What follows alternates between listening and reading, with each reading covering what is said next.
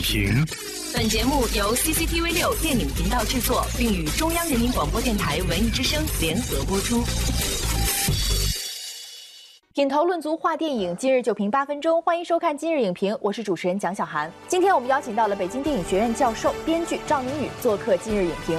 赵老师曾经参与创作了《建军大业》等电影，欢迎赵老师。主持人好，观众朋友好。3月30日，30名救火英雄的名字铭刻在了我们的心上。青山处处赤子沉沉，纵然是和平年代，我们的身边也并不缺少英雄。而面对如今岁月静好的和平生活，当回望起替我们负重前行的英烈，我们能在曾经的光影记录中体味到什么呢？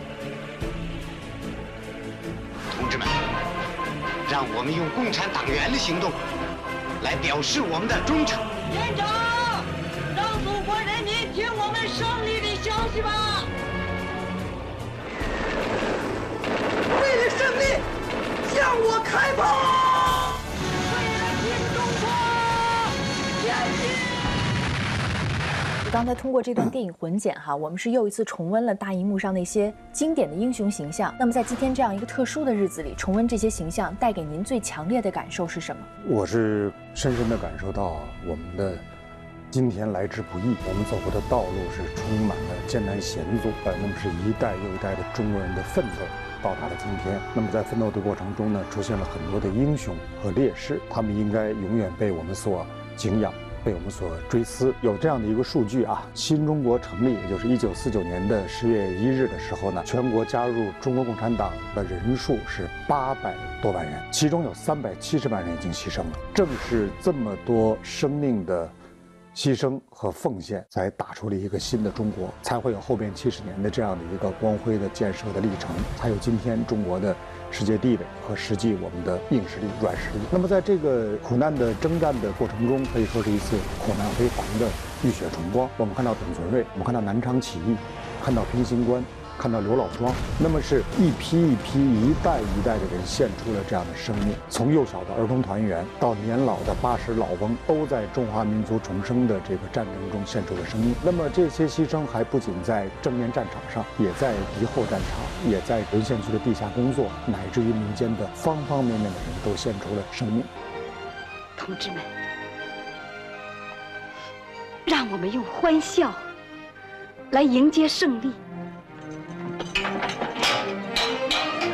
今年呢，共和国即将迎来70周岁的生日。近几年呢，确实也涌现出了很多部新主流电影，包括您自己也参与创作的《建军大业》呀、《建党伟业》呀等等。您觉得在当今的语境下，它们存在的意义是什么？因为在前一阶段呢，有一些声音好像挺响亮啊，就是人活着得为自己，其他都不重要。但是实际上，观众用他们的票、用他们的脚投了选票。你看《战狼2》，咱们吴京扮演的这个冷锋，是在异国他乡，为了中国人，也为了外国人、普通百姓的生命，冒死去和犯罪集团来斗争。红海行动，我们的英雄们，小龙突击队，是为了中国的撤侨，乃至于延伸到因为有脏弹的这种产生，对世界人民的安危造成了影响，他们是浴血奋战，而且很多人牺牲。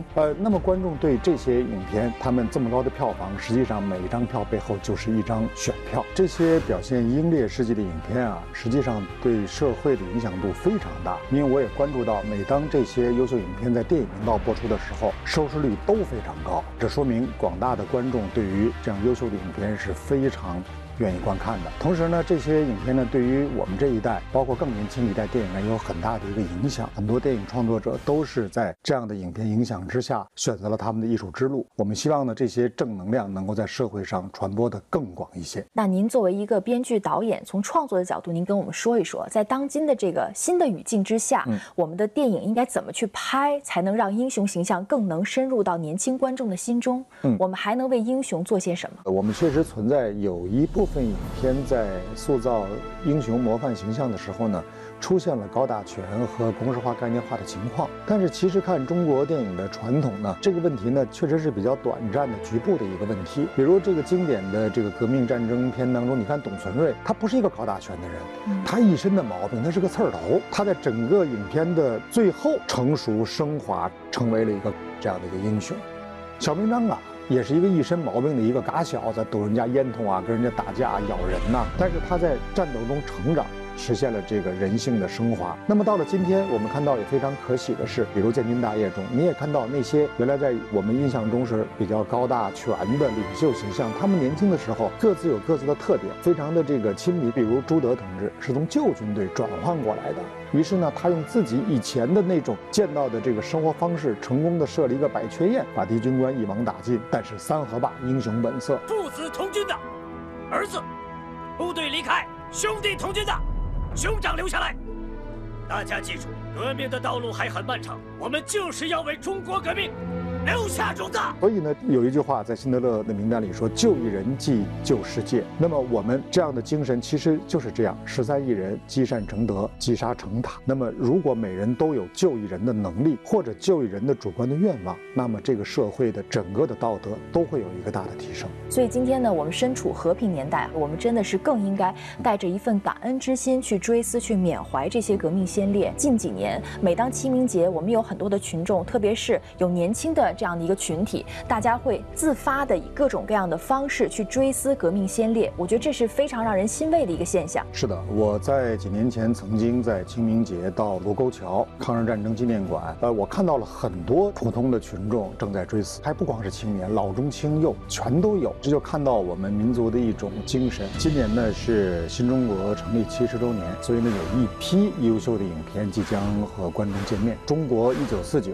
解放了，还有我担任。 军事顾问的管虎导演的《八佰》是以1937年死守四行仓库的孤军800壮士为背景的这样的一部优质的影片。所以呢，这样一批影片呢即将和观众见面呢，我们也看到，确实是在新时代以来呢，中国电影聚集了更大的一个力量，从技术、人力、物力、财力方方面面，产业初步升级之后，形成了一个新的这样的一个创作格局。那对于他们的成果和收获，我们也等待着这个观众的检验。而且。 也相信这些影片的诞生也会对英雄精神在新时代的传承和发扬起到非常积极的作用。是的，有这样16个字可以特别好的总结我们今天谈的这个话题，就是你的名字无人知晓，你的功绩与世长存。感谢赵老师的动情分享。山河已无恙，英雄可归家。我们除了缅怀与感恩英烈，更重要的是珍惜如今的生活，不忘记他们曾经的牺牲。放下你的武器！中国的地面上。本栏目视频内容，请关注 CCTV6 电影频道，周一到周五每晚10点档《今日影评》。